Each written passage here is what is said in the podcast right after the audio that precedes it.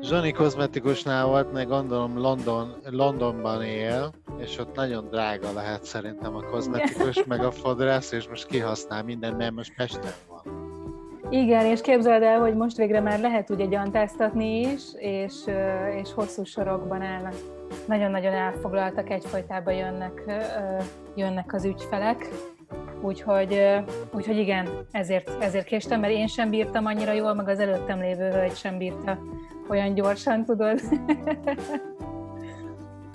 Ne lepődjetek meg, én néha közben átöltözöm, ez ilyen szokásom nekem, hogy adás közben néha átöltözöm. Annyira vörös a fejem, mint egy alkoholistának, basszus. Nem. Ne, Ez... ne foglalkozz ezzel. Na, majd elmondjuk, hogy izé...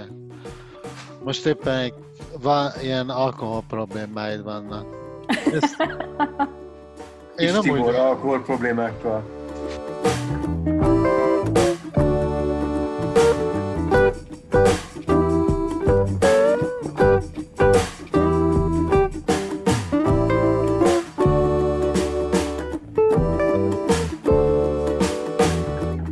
Sziasztok, ez itt a Szamárpad 21. adása, két részbe fogok adni. Velem van Zsani Budapestről most, egyébként Londonból szoktátok meg ugye, és a mai vendégünk pedig Kis Tibor Noé Pécsről, és köszönjük ezúttal is, hogy rendelkezésünkre állt. Egy ilyen gyors bemutatásra gondoltam, jelen pillanatban a jelenkor felelős szerkesztője vagy, illetve tördelő szerkesztő. A jelenkor online felelős szerkesztője, és az a printben, a folyóiratban ott csak tördelő. Tördelő, valamint három kötetes író, ha, ha jól látom, akkor most jelent meg a harmadik köteted, novellás kötetek is vannak, aztán uh, szociológiát végeztél, és uh, hát úgy találtad meg utána magadnak az írói pályát, valamint voltál a focitip.hu szerkesztője is, ha jól láttam. Voltam, voltam, az is voltam, sok minden voltam. Nem baj, mert erről majd akarok, ez nem ilyen, nem az ilyen eletek, mert viccesnek talán, de erről Én majd viccesnek találom. Igen. De nem, mert a, a foci egyébként ezt minden, ezt akartam kérdezni, hogy ugye nagyon sok ilyen irodalommal foglalkozó ember, de más embereknek is persze nagyon fontos. Például Eszterházi Péter ugye rengeteget írt futballról, akkor Kukorelli Endre, mondjuk te még nem írtál futballról, azt hiszem ilyen szép irodalomban, ha jól tudom, de majd lehet, hogy Fox. Majd nem, hogy az inkognitóban volt, egy, az inkognitóban volt azért focis, voltak foci, úgy indul az egész, hogy foci nézés. Ja, aha, az öltöző. Azt hiszem pont a Gera, Gera valakinek volt, ő már elfelejtettem, hogy kinek a Fulham valami meccset játszott. Nem, Bezben akkor. Tehát abban van foci elég sokszor. Uh-huh. Tudnod kellene már csak egy jelenetben, és ebben a mostaniban, ami egyébként pontosítok, még nem jelent meg, október 12-én fog megjelenni, uh-huh. regényben, mert ezek regények, a novellás ötletek, amiket említettel, azok ilyen antológiák, tehát az más. Én regényeket, tehát három regényem van. Ez a harmadik, most fog jönni októberben, szóval, hogy ebben egy-két helyen van megemlítve, de igazából teljesen lényegtelen. Úgyhogy nem is terve. A focis újságírást azt csináltam vagy tíz évig, és nekem most van egy saját ilyen Facebook oldalam, 350 követővel, ott időnként odaszúrok valamit az olasz fociról, vagy a magyarról, ha olyan kedvem van, és akkor kapok rá 20 lájkot, de előtte írtam 8 éven át napi nem tudom hány cikket, úgyhogy a fociból egy darabig most nekem elég volt így. Ah. Frankon értesz a focihoz? Hát focizott. Frankon értem. Mm. Ah, oké, okay. én ezt nem Igen. tudtam, hogy fociztál. Ja, egész magas szinten. Ifi, ifiben első csapatban fociztál Ferencvárosban? Ifi, ifi, hát, ifi kettőben, várjál? Ifi ifi kettőbe hagytam abba, tehát 17 abba, akkor ott hagytam az egészet. Az azért elég jó. Én mondjuk hát én is fociztam, úgyhogy azt tudom, hogy ez mit jelent már olyan szempontból, hogy én amatőrként fociztam, de fociztunk sportiskolásokkal, néha összekerültünk velük, meg olyanokkal, akik eh, igazolt focisták voltak serdülőben és ifiben, és én egy jó fizikú gyerek voltam egyébként, meg azt gondoltam, hogy tudok focizni, azt gondoltam, tudok magamról, hogy tudok focizni, de amikor adokkal fociztunk, az, az ég és föld volt, tudod. Eleve úgy kezdődött, hogy a 16-osnál így felvettem az emberemet egy beadásnál, még sehol nem volt a labda, ott nem is sípolt a bíró, és a gyerek egy akkorát rátaposott a lábamra, stoplis cipővel, így ránéztem, hogy ez mi? Tudod, mit akar a csávó? Hogy ez benne van, mondjuk. Nekem az íróválogató voltak ilyen élményei, mikor elmentünk ugye ilyen, a kukorelli mindig azt erőltető nagypályás meccsek, mert az a foci. Én mindig mondom, hogy hülyeség, oda 16 embert, aki évente egyszer játszik együtt, és van köztük 20 éves, meg 60 éves, és akkor játszunk egy nagypályás meccset a megye kettes csapattal, ami ugye úgy hangzik, hogy végül csak egy megye kettes csapat, de amikor kimegyek a pályára, én a középhátvéd, mellettem mit tudom, egy másik középhátvéd, aki ugyancsak 40 éves, mint én, és a megyeketes csapatban följön két 18 éves kis cigány gyerek be, és kap egy labdát érte, és megtolja mellettem, és megfordulok, addigra már 20 méterre lefutott érte, tehát én már 43 éves voltam, vagy 42 éves voltam, amikor a másik volt, és így állsz velük, érted? Hát futnak, mint a nyúl, szóval igazából, igazából tudod, miről beszélsz, és ez, ez, ez, ez, ilyen öngyilkosság. Amikor ilyen kis pályán játszunk, akkor már minden oké, okay, mert akkor a kis pályán az, hogy az ember már nem tud együtt futni, vagy mit tudom én, ott azért lehet ezt kompenzálni. De amikor egy pályás meccse, Bandi a jobb hátvéd, és akkor persze, hogy lefutja, leg, leg, akárki lefutja, egy, ő már tényleg nagyon jól focizik, de hát nagy pályára már nem, nem, nem tudunk úgy játszani. Egyébként szerintem menthető a magyar foci? Nem. Zsanát, az nagyon direkt kérdés volt. nem csak a magyar, az egész kelet-európai szerintem. Például én nagyon szerettem a focit, nem magyart is néztem, de külföldi focit ugye sokkal többet, mert az minőségi volt, de engem most már az is, az se nagyon érdekel, megmondom őszintén, mert valahogy nem tudom, annyira ilyen kereskedelmi lett a játék, meg annyira úgy érzem, hogy az elemei is annyira ilyen repetitívek Igen. sokszor. Abszolút igazad van. Hogy én Mi most a játékstílusban? Igen, meg a, az a dramaturgiája. 2016-os EB után, ugye ott egész jók voltunk mi magyarok, és mm. akkor írtam utána, gondolkodtam sokat rajta, hogy mi nem tetszett. Mert igazából semmi nem tetszett. Mm. És azon gondolkodtam, hogy gyakorlatilag kimentek a pályára ezek a csapatok, ugye akkor már 24 volt, és így le, a, jó, a magyaroknak az ember ugye, magyarok jó játszottak, szurkoltunk, azt most vegyük ki a dologból, tehát az, az egy más élmény. De hogy most csak a fociról beszélek, ott kint volt 24 csapat, és ezen kívül mindenki ugyanazt a focit játszotta, ugyanazt a, gyakorlatilag ugyan, majd, nem ugyanazt a játékot, ugyanazokat a játékelemeket, csak az volt a különbség, hogy melyikben voltak jobb futbalisták egy kicsit. Mm-hmm. Amit említettem már Budapest töredékben, van egy ilyen mondatod, azt, mondott, azt mondtad, hogy a, a szociológia előadásokon gyakran előkerült egy, egy mondat, amit Szelényi Ivánnak tulajdonítanak, aki az egyik leghíresebb magyar szociológus volt, hogy Magyarország olyan, mint ahol 47-ben, 1947-ben elhúztak egy függönyt, majd ugyanezt a függöny 89-ben visszahúzták, és ami mögötte volt, az ugyanaz. Hogy nekem ez, ez így nagyon tetszett, és így elkezdtem még gondolkozni ezen, hogy vajon mit, lehet, mit jelenthet ez. Próbáltam így belegondolni ilyen dolgokat. És akkor hát, hogy, hogy így nem változott semmi a, a, a háború óta az, a társadalomban, vagy nem, nem modernizálódott, nem fejlődtünk, a viszonyaink nem fejlődtünk. Még utána van egy ilyen, egy ilyen konklúziót, hogy aggodalom, bizalmatlanság és ingerültségben élünk egymás mellett. Ez a múlt, a szomorú múlt, de már a fényes jövőben élünk, ugye? Nem, hát a, szerintem nem, nem arról van... mikor egyébként, megnézem mindjárt. Nem, ez két évvel ezelőtt Aha, szerintem. igen. Nem, szerintem nem, nem, nem, tehát ezt ugye Szelény nyilván mondta, és én most csak értelmezem, vagyis nem én, nem én találtam ezt ki, azért az nem, nem, nem úgy kell érteni, hogy nem, nem volt fejlődés, mert mondjuk egészen konkrétan a, én ugye azt hallgattam végig a 80-as években a szüleimtől, meg a nagyszüleimtől, hogy mekkora dolog volt az, hogy ők kaptak egy panellakást 82-ben a 9. kerületben. És ott először laktak úgy, az én szüleim, hogy nem kellett ugye, mit tudom én, ilyen fürdőhenger emelegíteni a vizet, meg ilyen teljesen, tehát hogy egy ilyen összkomfortos életet tudtak élni.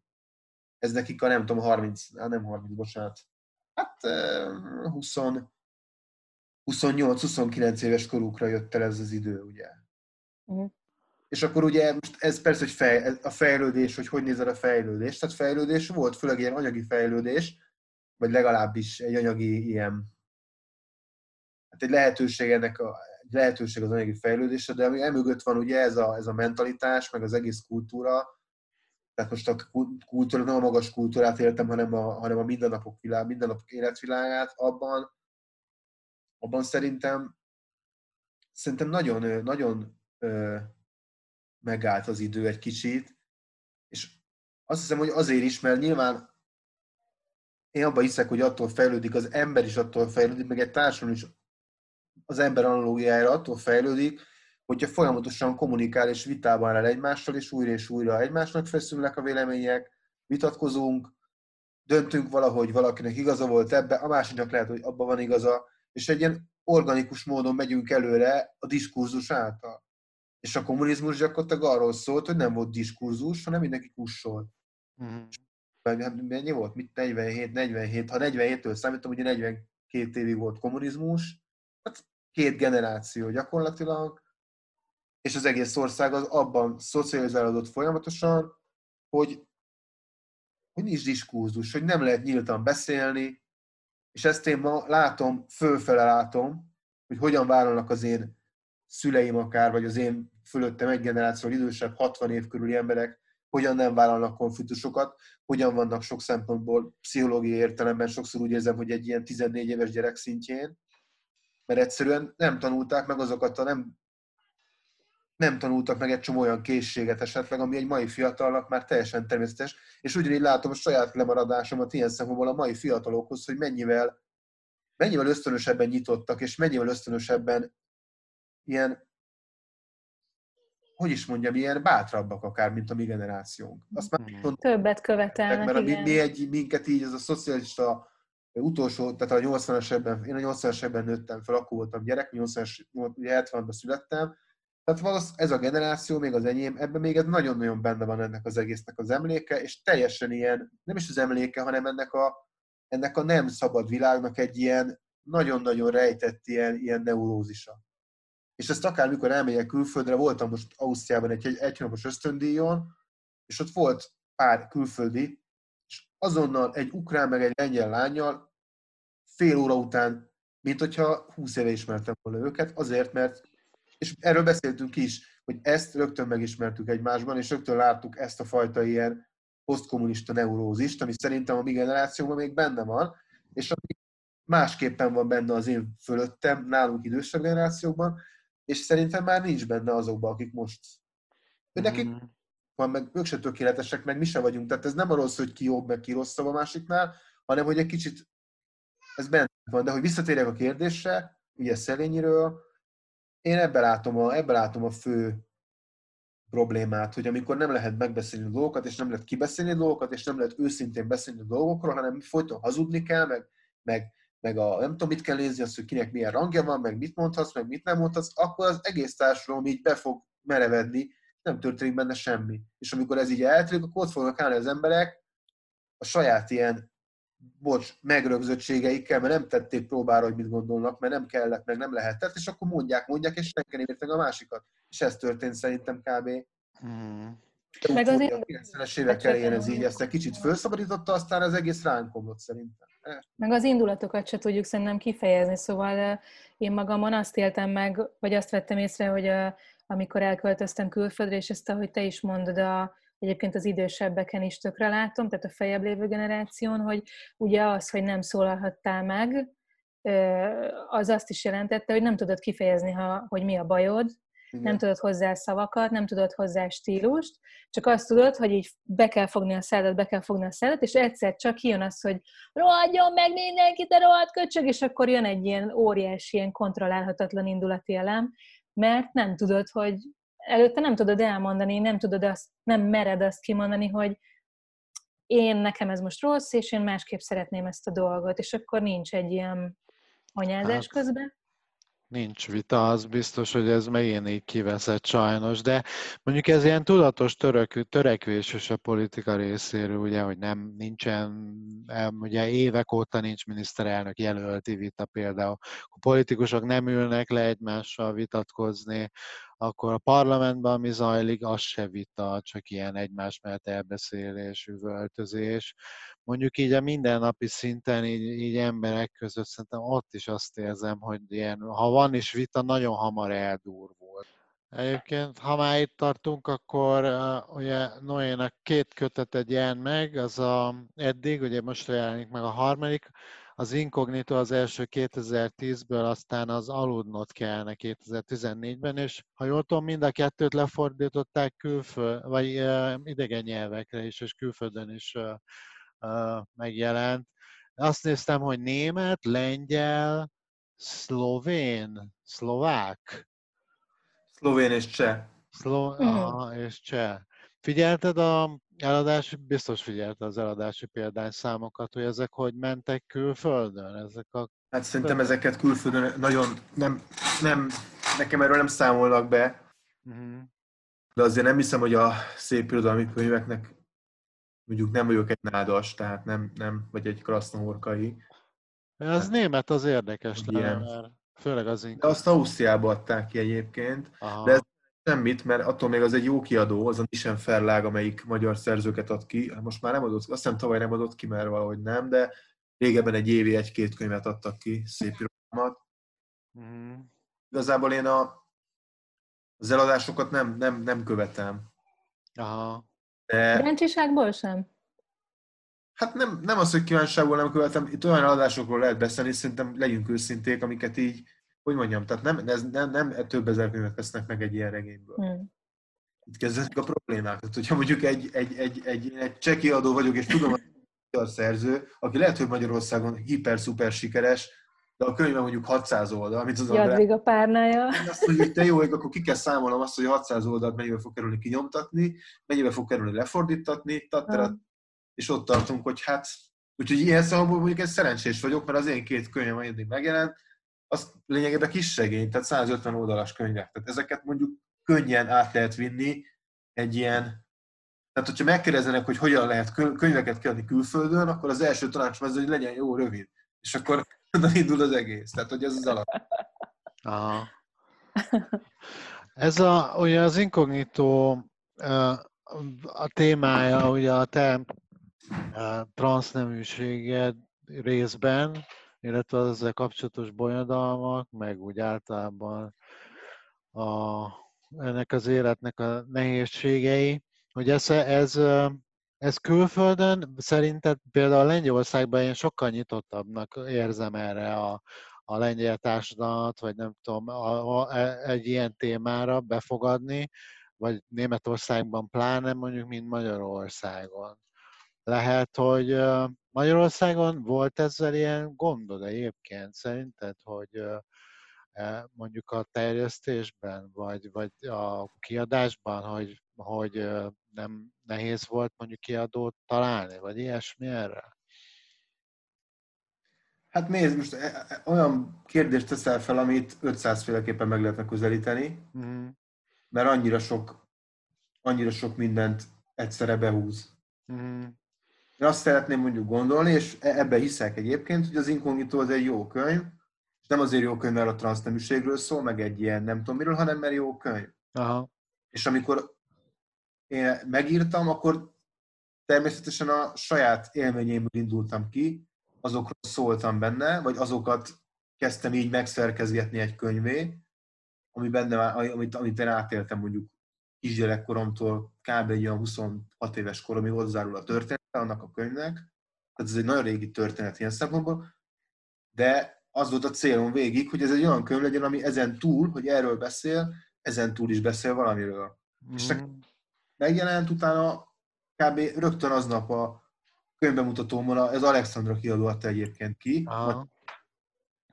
meg a kiadója, és a, a, engem kimondottan úgy vittek oda, mert hogy a, egy barát, barátomnak a felesége, a Havasréti Jóska barátom felesége, Gyurica Eszter, akkor az Alexandernak volt a vezetője, a kiadói résztegnek, tehát ő volt a kiadó főszerkesztője, és a Jóska mondta, rá, hogy, mondta neki, hogy ez egy tök jó, tök jó regény, elolvasták, és azt mondták, hogy ők akkor ezt szeretnék kiadni. Mm-hmm. Tehát, hogy ezzel nem. És az a vicces az egészben, emlékszem rá, amikor a Matyi Dezsővel egyszer beszéltem telefonon, ez még a 2010 mondjuk, és 2009, és így beszélünk, beszélünk, és így egyszer csak azt mondtam neki, hogy ne haragudj, Dezső, csak egy kérdés, kerülget, kerülgetek egy kérdést magamba, de hogy mondjuk abba belegondoltál-e, hogy ugye jön ez a könyv, és akkor esetleg lesz egy bemutató, és esetleg oda megyek mondjuk, mit tudom én, szoknyába tegyük föl kisminkelve. Aha. Most akkor ez, én komolyan, és akkor így amiről te beszélsz, hogy az ember milyen Magyarországon, hogy akkor így mindig, hát persze, hogy fér. És akkor így azt mondta, de nagyon megdöbbentem, én is, meg ő is, hogy ezt bele se gondolt basszus, hogy ez milyen kérdés tényleg. Ah. Hogy ez a kérdés fölmerül, ugye. És ez egy pontja volt a beszélgetésnek, hogy így mind a ketten az arról voltunk, hogy most akkor mi a hogy folytatjuk ezt a beszélgetést, ugye. Mert ugye ez, vele, ez... hogy ő nyilván leszarta, mert hát ott van a könyv, ebbe ez jelent meg, és akkor szembesült az, hogy egy ilyen kérdés, miközben ott van egy könyv.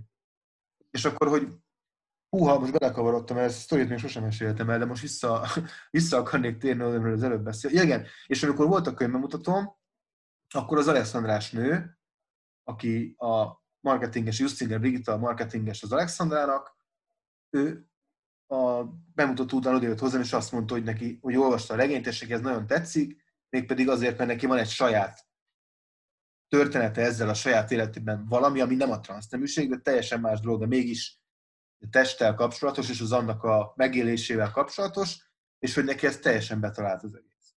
Tehát, hogy akkor ér, hogy először igazán, hogy milyen jó, hogy megírtam, milyen jó, hogy megcsináltam, sok szempontból is jó, de hogy például azért is jó, mert egy olyan ember, akinek semmi köze ez az egész transz témához, azt mondja, hogy neki ez ütött. És mondjuk ez a lé... E, szerintem ettől jó a könyv, mert hogyha írok egy könyvet, amit csak a transzok értenek meg, hát annak aztán semmi értelme nem lenne. Az, az jutott eszembe, hogy igen, hogy, hogy igazából ki vagyunk arra hegyezve, hogy akkor a transzneműség, de hogy valójában mindannyian benne lakunk, benne lakunk a formánkba, és hogy, hogy ezzel igenis, hogy mindannyian küzdünk. Én egyszerre, amikor leszoktam a cigiről, akkor híztam 16 kilót két hónap alatt, és most, most elles a méretem, és azelőtt pedig ilyen XS-es, meg SS voltam, tehát egy ilyen nagy méretugrás következett be, és nem vagyok, nem vagyok egyáltalán kövér, tehát hogy nincs semmi olyan, mint egy normális alkat, vagy egy, inkább úgy mondom, hogy egy átlagos alkatom van, de a saját képem, amikor, amikor nézek egy magazinfotót, vagy nézek másokat az utcán, akkor a saját fejemben, a saját testemről a képem az olyan, mintha egy ilyen 120-140 kilós nővel azonosulnék. Tehát úgy élem meg magam.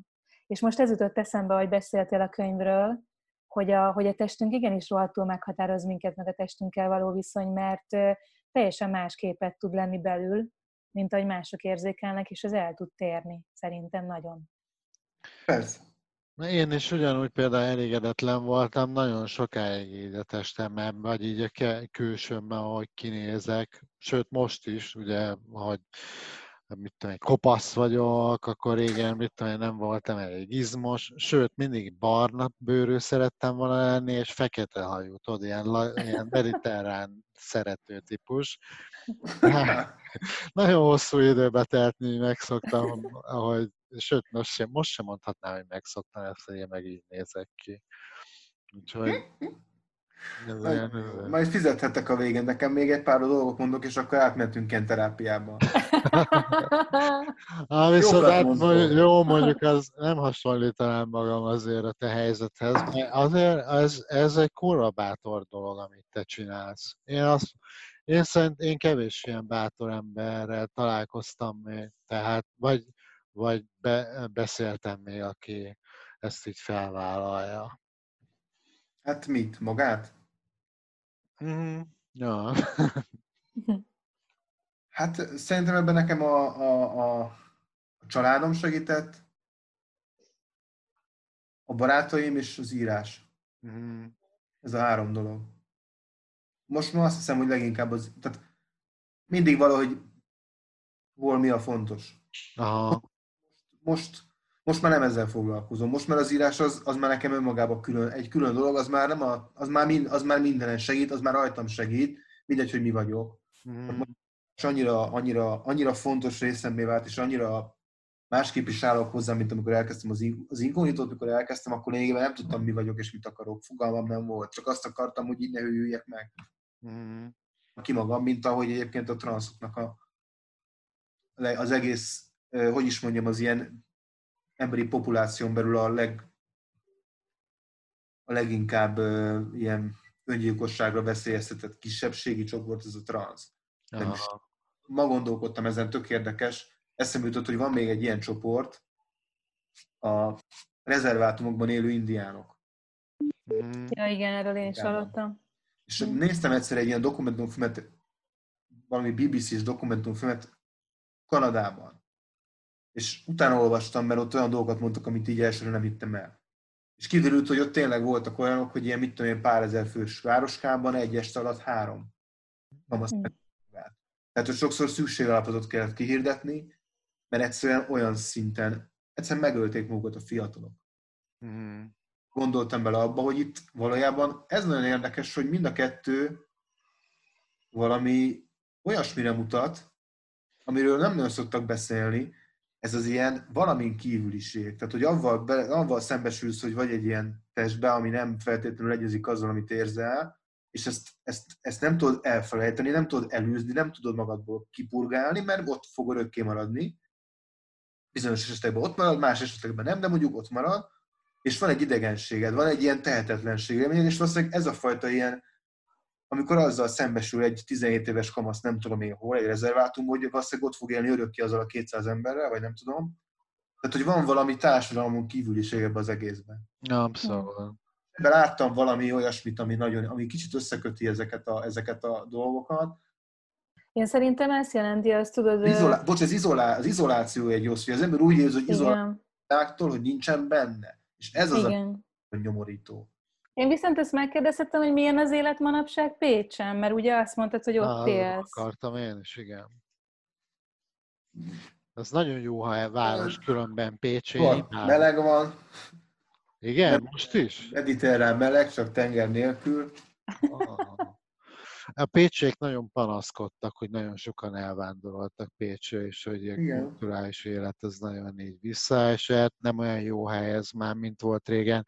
Nagyon kiesik Budapesttől, még a többi nagyvárostól is távol esik, hogy ott is ilyen, az is nagyon ilyen izolált hely, de nagyon jó hangulatú város az különben. Én, én nekem nagyon tetszik. Szeretem, nagyon szeretem, és ö, Valószínűleg azért, mert, mert én Budapesten nőttem föl, meg ott is éltem 21 éves koromig, aztán Pécsen tanultam, 6 évig itt éltem, és aztán visszamentem Budapestre. De amikor 6 év Pécs tanulás után 20, 27 évesen visszamentem Budapestre, vagy 28 évesen, akkor egyszerűen már nem tudtam ott megszokni. Te 9. kerületi vagy amúgy? Hát végig legtöbbet ott éltem, de hát először ott, aztán meg utána kiköltöztünk a 18. kerületben, Kertvárosba, Pestlőrincre. Aha azt tekintettem igazából a, a, annak a otthonnak, amit úgy szerettem, és ahova szerettem hazajárni, vagy ami úgy jó volt. De, de, de hogy igazából a, a budapesti életem felnőtt szakaszát, azt már a, be, azt már a 13. kerületbe, meg a 8. meg a 9. töltöttem ilyen 6 hmm. évig össze-vissza ezeken a helyeken. A 13. kerület az valójában az, az város, az az inkognitóban szerepel is egy fontos helyszínként, az a ház ott a Szent István Parknál, ahol laktam a bérletbe, és aztán utána így költözgettem ide oda, aztán elegem lett. Tehát, hogy egyszerűen azt éreztem Budapesten, hogy ilyen, ilyen nem tudom, egyszerűen ne, ne, nem tudom, nekem nagyon sok volt, ilyen stresszes, meg hangos, meg úgy minden valahogy, biztos már elkezdtem akkor öregedni, már elég korán, tudom. De nekem az nekem egy tök nagy élmény, hogy itt vagyok Pécsen, lemegyek a városba egy utcát, megyek három utcányit, úgyhogy itt lakom úgy 5 perc a belváros, a sétál utcától, meg a központtól, hogy egyszerűen nincs egy hang se, sőt, amikor kimentünk éjszaka a faluba, valamelyik falu itt a környéken, akkor ott olyan tücsök ciripelés, meg nem tudom mi volt, hogy öröm volt hallani a hangot, mert itt aztán tényleg semmit sem hallok ebbe a városba este, mm. tudom én, ilyenkor. Tehát, hogy 5 perc van a belváros, lesétálok, akármikor találkozhatok, akár kivel, ha akarok találkozni, akkor azt megbeszéljük, és másnap találkozunk, vagy két nap múlva, vagy három nap múlva, Budapesten ugyanezek a dolgok, ezek ilyen állandóan ilyen szervezéseket igényeltek, hogy hol találkozunk, mikor, ki hol ér rá, mm. rá. Tök, sokkal könnyebb itt fenntartani társadalmi kapcsolatokat. És ami meg egy másik dolog az az, hogy azt is látom, és ezt úgy, ezt úgy, ezt ebbe is hiszek is, hogy ezt úgy be lehet lakni, tehát hogy ilyen belakható hely, tehát így meg lehet teremteni magad körül azt az életvilágot, amiben úgy jól tudod érezni. Aha. És ez, ez valahogy ilyen belá, belátható. Most a regényemnek a címe az, hogy beláthatatlan táj, ami most fog megjelenni, ez itt egy ilyen belátható táj az embernek. És ezt látom másokon is, hogy tudnak élni ebben úgy, hogy ilyen komfortosan, nyugisan, ez tök fontos. De mégis, mégis úgy, úgy él, élni benne. Aha. Már az elvándorlás, meg egy csomó minden, lehet negatív dolgokat mondani, és szerintem a legnagyobb negatív dolog az az, mint ahogy minden ilyen helyen, szerintem, hogy könnyen ilyen önismétlő lehet, meg ilyen provinciális. Tehát ennek van egy ilyen hátránya, de hát ez, ez, ez szerintem megint az emberből fakad, hogy kinek milyen a alapbeállítódása. Beszélgetés elén akartam befűzni, aztán valahogy jött egy kérdés, és nem akartam már visszakapcsolni annyira, nem, nem akartam felborítani ezt a nagyon struktúrált interjút, amire így, amire így részt és oda akartam pont beszúrni, amikor arról beszéltünk, tudjátok, hogy, a, hogy az a nem, nem mondott ki, nem mered kimondani, stb. Pont amikor egyszer találkoztam ezekkel a barátaimmal, a, akik, a, akik meghívtak Dániába, itt voltak, lejöttek egyszer Pécs, amikor Magyarországon voltak, és akkor egy napot itt el lébecoltunk, és akkor mesélt egy, egy, egy történetet erről a Renáta, azt mesélte, ők ott ilyen pszichológusként dolgoznak kint, ott úgy zajlik egy temetés például Dáriában, hogy nagyon többen mondanak beszédet. Sokan, és nagyon gyakori az, hogy akár az unoka is mond egy beszédet. Fiatalok, a gyerekek, hogy elmondja, uh-huh. elmondja azt, hogy mit szeretett a nagymamába. És ez, olyan, ez megint egy ilyen, én, én nagyon ilyen ideológia ellenes lettem az elmúlt években. Kurvára nem akarok ilyen ideológiákba fogni. Egyszerűen megőrülök ettől a sok ilyen ideológiai vitától, hogy így teljesen értelmetlen az egész szerintem. Hogy innen indul az egész, hogy valahonnan a legaljáról. Amiről beszéltünk, hogy mondd el, amit gondolsz, és azt annak adjunk teret, és arról azt mindenkinek ez legyen a cél, hogy tudjunk egymással beszélgetni. Ugye ez senkinek nem a cél valójában, mert akkor rosszabb lesz, mert akkor ugye nem jó, de összességében mégis ez a jó. És azt gondolom, hogy, hogy ez, ez, ez is egy ilyen, egy nagyon pici, minimális kis, kis ilyen mozaikja annak, hogy mondjuk mitől lesz a társadalomban, hogyan nevelődik ki egy csomó olyan ember, aki mindig el tudja hogy mit gondol. Igen. Mert ja. van erre bátorították, és nem azért, mert olyan kurva nagy egyéniség, meg hogy ez nem erről szól, hogy mindannyian nagy egyéniségek vagyunk, nem, nem azok vagyunk, csak van az életünk, és szeretünk elmondani dolgokat róla. Ilyen, e, ennyire egyszerű szerintem. Meg még nyilván Magyarországon is van a dolgok, jól működnek, tehát lehetne ezt is mondani, de hogy most ezt, ezekről beszélünk, ez szerintem nagyon, ezek nagyon fontos és kis, nagyon egyszerű dolgok, amik.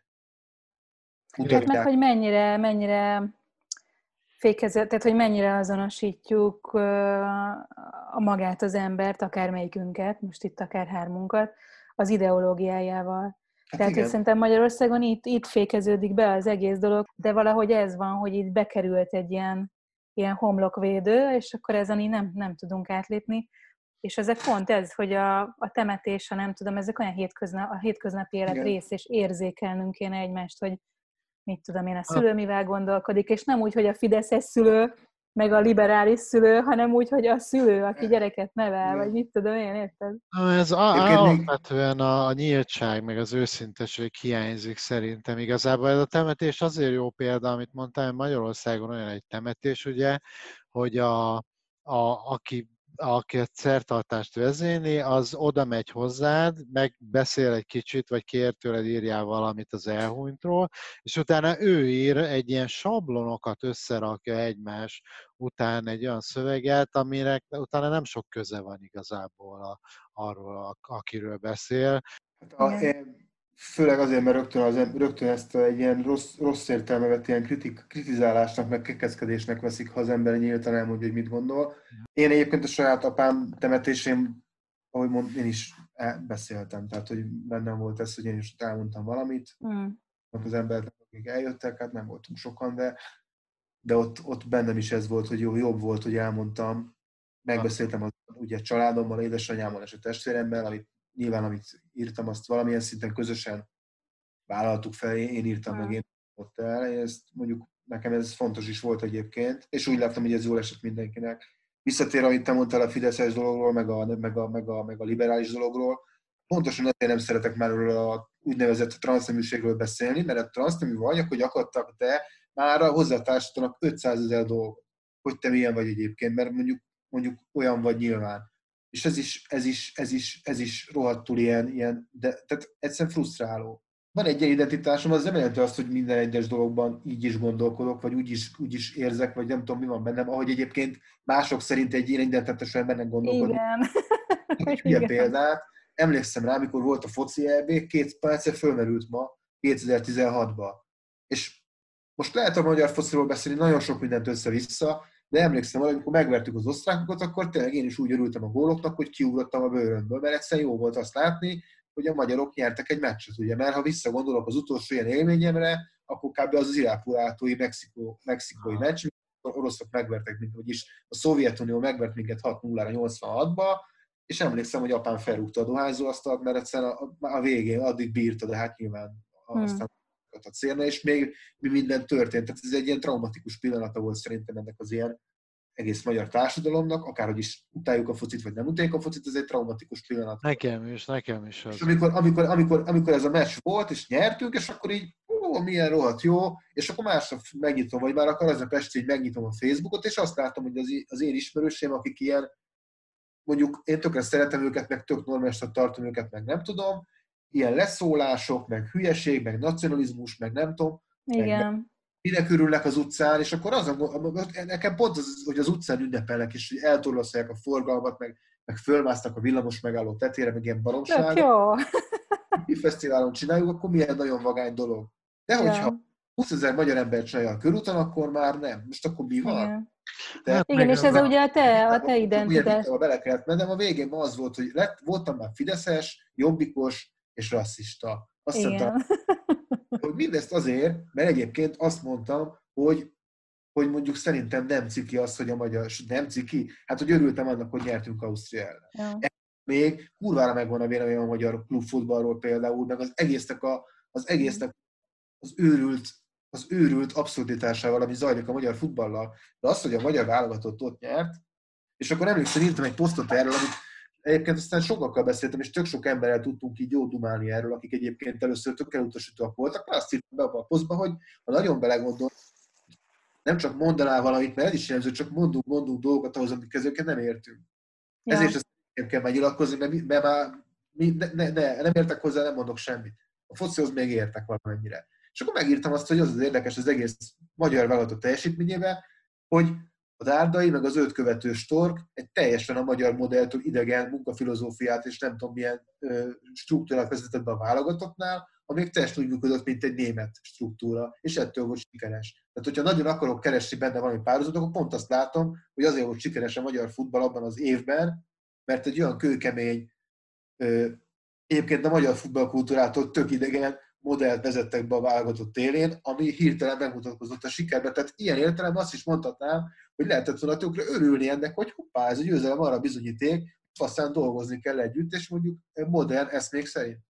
Ja, ja, ja. ja. Mira bonyolult ez, de hogy ez jut eszembe erről egyébként, hogy milyen az, amit te mondod, hogy milyen az, hogy ha te valami rád van írva, akkor te csak olyan lehetsz. Hát igen, én, én amit észreveszek magamon, az az, hogy kezdek bizonyos dolgokban konzervatív lenni, én is öregszem. Van egy-két kérdés, amiben ezt érzem, de ami még, amit most tök jó, hogy szóba hozta, ez a magyarságtudat, mert nekem ez is egy fontos élmény volt a, az elmúlt években a külföldre költözésben, és ezt Stirlitznek nem régen éppen meséltem, hogy azzal együtt, hogy, hogy külföldön élek, jött az, hogy magyar kultúra tudod, hogy próbálok én is magyar élelmiszerhez hozzájutni, hiányzik a túró például, vagy, vagy nem tudom, a darált mák például, vagy az, hogy szeretném tudni, nagyon nehéz megnézni magyar filmeket, mert ugye a, a film alap nem tesz föl, nincs ilyen streaming szolgáltatása, és akkor itthon én mindig jártam művészmoziba, követtem, hogy mi jött ki, ugyanígy a könyvekkel, ennek nagyon rossz igazából a külföldi megjelenése, bármennyire is megy most ez a nemzeti izé, de tök nehezen lehet hozzáférni a filmekhez, a dokumentumfilmekhez szinte lehetetlen, pedig érted, azetői pénzből készül. A könyveknél Igen. kifejezetten föl kell iratkoznom, hogy lássam, hogy mik a friss megjelenések, nagyon kevés az Angliában, vagy akár a külföldön megjelenő hirdetés. Szóval ez ilyen tök érdekes hát, volt, és akkor így szomjazom idézőjelben a magyar kultúrát, mert azért én nem akarok elszakadni az országtól, sőt, tehát nem, nem akarok egyszerűen, akárhol is élek. És, és én nagyon szeretem a népzenét, és gyerekkoromban néptáncoltam hat évig. Hát akkor ugye most mi van? Akkor, akkor te liberális vagy? Hát te nem, tehát akkor te nem néptáncolsz, vagy pedig aki néptáncol, az ugye kötelezően jobbos kell, hogy legyen, mert betörnek, meg akkor legyél keresztény, meg nem tudom mi. És volt egy ilyen, hogy szerettem volna lemenni a, a magyar táncházban, táncházba Londonba, és lementem, és megijedtem, mert annyira, annyira erős szélsőjobbos hangulat volt, annyira elutasító volt, hogy nem mész le, tudod, hiába szereted a zenét, hiába az identitásod része, hiába a te kultúrád is, de egyszerűen ki, kisajátítják bizonyos csoportok. És akkor nem örülhetsz te a, a magyar győzelemnek, mert aki örül a magyar csapatnak, az meg most akkor nacionalista, és akkor igazából akkor, nem akkor most mi van? akkor Orbán Viktor sikerje. Ez Orbán Viktor. Így van, így van, mert még nacionalista még lehet, de Orbán Viktor nem, az, az már igen. Az ő ebben is. Mondjuk, és ez talán lehet, hogy azért van, mert egyébként a közös értékrendünk, meg a közös identitásunk nagyon bizonytalan. Tehát így ámblokk a magyar, ahogy te is mondtad, az értelmiség egy ilyen buborékban él, a munkásosztály nagyon messze, a vidék elválik a fővárostól, és mivel bizonytalanok vagyunk, ezért könnyen szétcsúsztatták a közösséget szerintem. Hát, vagy még ki se alakult igazán ennek az egésznek egy ilyen konszenzusos valamilyen, szerintem inkább ez, hogy még ez nem alakult ki. Hát igen, meg most ugye mindenki változtatni akarja, ez főleg ugye mondjuk a Fidesz az ugye erősen így megpróbálja befolyásolni, hogy mi legyen az ilyen közös ilyen kulturális kánon, meg a történelem, meg ahogy ezeket elmeséljük. És egyébként másik kormányok is ezt csinálták, az, úgyhogy én, én azt látom, hogy most ilyen ez a törzsi gondolkodás, de ez a korszellem is egyébként, tehát Amerikában is ugye ez van, ez most így mindent így szétbasz, mindent így tönkretesz körülöttünk. Hogy aztán ennek majd mikor lesz vége, vagy mitől lesz vége, nem tudom. Ez egy nagyon nehéz kérdés, mert egyszer, érzem azt, hogy van egy ilyen, tehát valahogy minden, minden olyan végletszerűvé vált az elmúlt mondjuk évtizedben. Mm. Hogy ilyen és olyan értelme végletszerűvé, hogy, a, hogy egyszerre vannak jelen a hihetetlenül erősen ezek az ilyen saját identitásukat vállaló különböző csoportok, és most ez lehet az LMBTQ-tól egészen egy, egy, egy etnikai identit, kisebbségi, egy többségi társadalom mellett élve.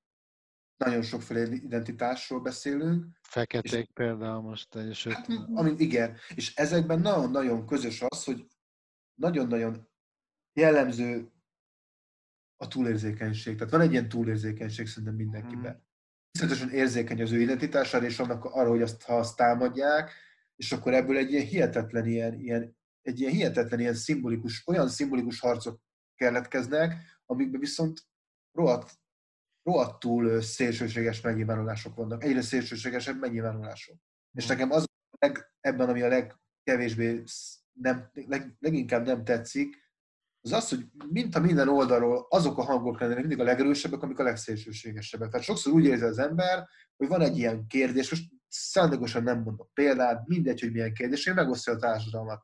És van egy e, nagyon erős, nagyon erős állítás az egyik szélén, meg a másik szélén, és folyton az a két állítás pingpongozik egymás igen. fölött, miközben ott ülsz és nézed, hogy így dobálják a labdát fölötted úgy, hogy nem tudsz vele azonosulni, mert nem úgy és nagyon sokan nem úgy gondolják, csak egyszerűen valahogy mintha ezek az ilyen ezek az ilyen csoportok, vagy ezek a véleménybuborékok, vagy az egész ilyen nem tudom milyen mediális világ, azokat, az, azokat a véleményeket, meg azt a nem tudom mit a felszínre, belekezdtél a dologba a kommentek, meg a nem tudom mi, hogy mi van. A komment az nem a én azt mondom. Sőt, a komment az szerintem a legnagyobb ilyen, az, az a legnagyobb fék a világon szerintem. Mm. Az valami egészen elképesztően. Egyrészt megmutat sok mindent, nyilván nagyon sok mindent meg tud mutatni, Másrésztől szerintem nem tud leképezni egy társadalmi Igen, igen, abszolút az van, hogy ezek a véleményeket, a szélsőséges véleményeket, főleg a social media, nagyon felerősíti, felhangosítja. Mert Igen. egyébként mindenféle algoritmus is úgy dolgozik, hogy ugye ezeket propagálja, ezeket promotálja, teszi előre a találatokban, minden. Szóval a végén már szinte csak az üvöltés marad érte az anyád. Igen, igen, igen, igen. Tényleg ez, ez nagyon nagy hangsúlyt kap sokszor. Tehát Nekem ugyan... van erről egy elméletem, de ezt lehet, hogy inkább neted bele, mert ezt majd inkább meg akarom írni egyszer Engem tökre izgatna egyébként, mert én ezt tudod, volt ez a nagy felháborodás itt, a, ez a, hogy ú, a gender, meg a gender, meg hogy ezt oktatják az egyetemen, ugye a, izé, mi a... Hát most már nem.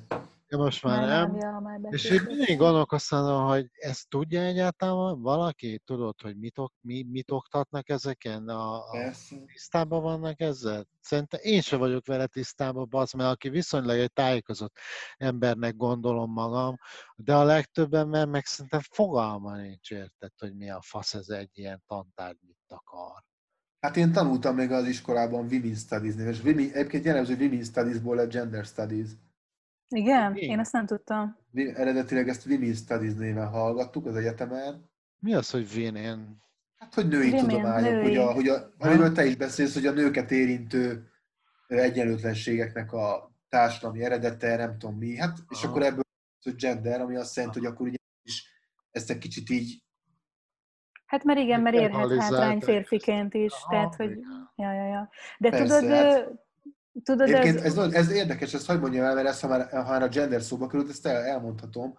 Nem tudom, hogy az aludnot kerelét, hogyha olvastátok, ugye tök érdekes, hogy nagyon-nagyon sok időnek el kellett telnie ahhoz, hogy valaki fölhozza a gender szempontot abba a könyvbe, de abból a szempontból, ami szerintem tök fontos volt, amikor írtam, vagy nekem ez benne volt a fejembe végig, nem ezt írtam meg, de hogy bennem volt, hogy ugye ez a ez a rendszer, az, az a férfi generáció, vagy azok a férfiak, akik vidéken éltek, és a rendszerváltáskor ez az egész államszocialista rendszer, ez így kihúzza aluluk a talajt. Tehát, hogy megszűnt a munkahelyük, stb.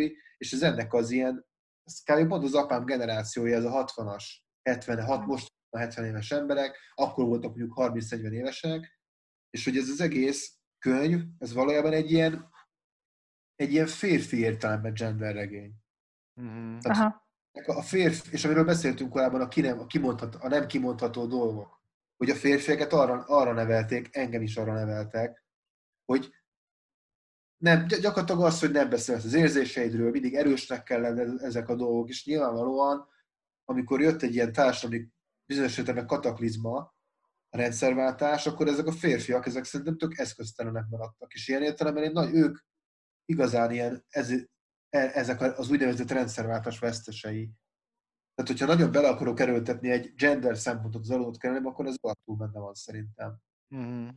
Ezt én, ezt én is gondolom, és egyébként nem is, nem is tudom, hogy ez hogy keveredett bele, mert hogyha én a családomnak az idősebb tagjaival beszélek, akik ugye falvakból, paraszti háttérből jönnek, akkor ott megvan mondjuk ez a fajta nem tudom, hogy jó, jó szót használok-e arra, hogy hímsovén, hogy akkor nagyon a férfi, és ő, és ő dönt, és kemény, és nem sír. Tehát van egyfajta ilyen szemlélet, de például én nagyon érzem a, a funkcionalitást ebben, tehát hogy, hogy nem feltétlenül azért, mert előírták a férfiaknak ezt a viselkedést, hanem, hanem egyszerűen, mert az volt, hogy a nő dolgozott a ház, ház környékén, az ő feladata volt ugye a gyerekek és az idősek ellátása, mert most mesélték például nagynéné még, hogy ugye nem volt nyugdíj a szocializmus előtt, tehát az öregeket be kellett fogadni és gondoskodni róluk, és a férfiak mentek ki tulajdonképpen a világba, és csinálták azokat a dolgokat. Ugyanakkor szerintem ö, megjelenik, bár nem a szavak szintjén, egy férfi szeretet. Tehát, hogy a férfiak a, fiaik, a fiaikat maguk mellé vették, akár ahogy mit tudom én, de ez egyébként a táncokban is megjelenik, ugye, hogy átkarolják egymást, meg, meg ezek a dolgok. És, és igen, ez az érdekes, hogy ez hogy fordult át eszköztelenségbe, és hogy fordult át aztán a szocializ, szocialista munkás férfi eszményébe, ahol tulajdonképpen megvonódik ez az érzelmi háttér szerintem. És ez ott aztán tényleg szegények így. Ez nagyon fontos, és ez csak egy adalék, ami szerintem engem az elmúlt évben ez a statisztikai adat döbbentett meg a legjobban, ezt talán két éve olvastam, és egyszerűen máig nem tudom feldolgozni, hogy Magyarországon hány év a különbség a férfiak átlag életkorában, ha egyetemet végzett férfiról, vagy hogyha szakmunkás férfiról beszélünk. Egyszerűen nem lehet, nem fogjátok kitalálni, nem lehet kitalálni. Szerintem a halálozási... Hát majd 16 év. Aha, én 20-ra tippeltem. 16 év. Ez, ez sehol Európában nem ilyen magas, és szerintem iszonyatos, rémisztő. Nagyon. Hm. Társadalomról szerintem. Meg arról, hogy, hogy mi az, meg amit most az adott kellene kapcsán mondtam, hogy mi az, hogy a férfiak minden magukba folytanak, most egy hülye példa, nem mennek el orvoshoz, és mire elmennek, igen. Sok 16 év. Most bocsánat, hogy ezt mondom, de hogy tényleg el. Nem, ez van, ez van. Tehát ez a hősiességnek egy az ilyen... Az alkoholizmus, ami egy ilyen, gyakorlatilag egy ilyen... Ez mondjuk a, az apám kapcsán most elő tudnék beszélni órákig, de ezt nem fogom megtenni, de hogy értitek, tehát hogy az, hogy valaki, valaki végig tud nézni azt, hogy nem, nem marad neki más, hát és a át lényegében. Az alkoholizmus ugye Magyarországon az teljesen ilyen társadalmilag elfogadott. Tehát az, hát igen. az, az teljesen... De az is egy ilyen férfi vircses ja, egyébként. Igen. Tehát én megint csak gyerekkoromból szintén ugye a, a, a vidéki háttérből azért emlékszem ilyenre, hogy, hogy izé marad csendbe, a férfiak hisznek, a férfiak beszélnek, tehát hogy vannak ezek, és ez nem olyan rég volt. Nem, szóval, ez... hogy ez azért nagyon erős nő, nő, nő azért ne ígyon, vagy ha iszik, akkor csak otthon ihat esetleg, tudod. Az Nincs Samantha a Dallasba. Igen, pont. Ezt meg akarom jegyezni, hogy ez végig, végig málaszörk volt, egy barátnőmtől kaptam még pár hónap ezelőtt, és most azt, bárki azt gondolná, hogy az interjú alatt itt végig rozé fröccsöket iszogatok.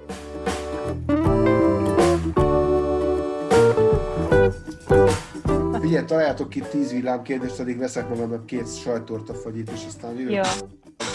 Oké. Okay.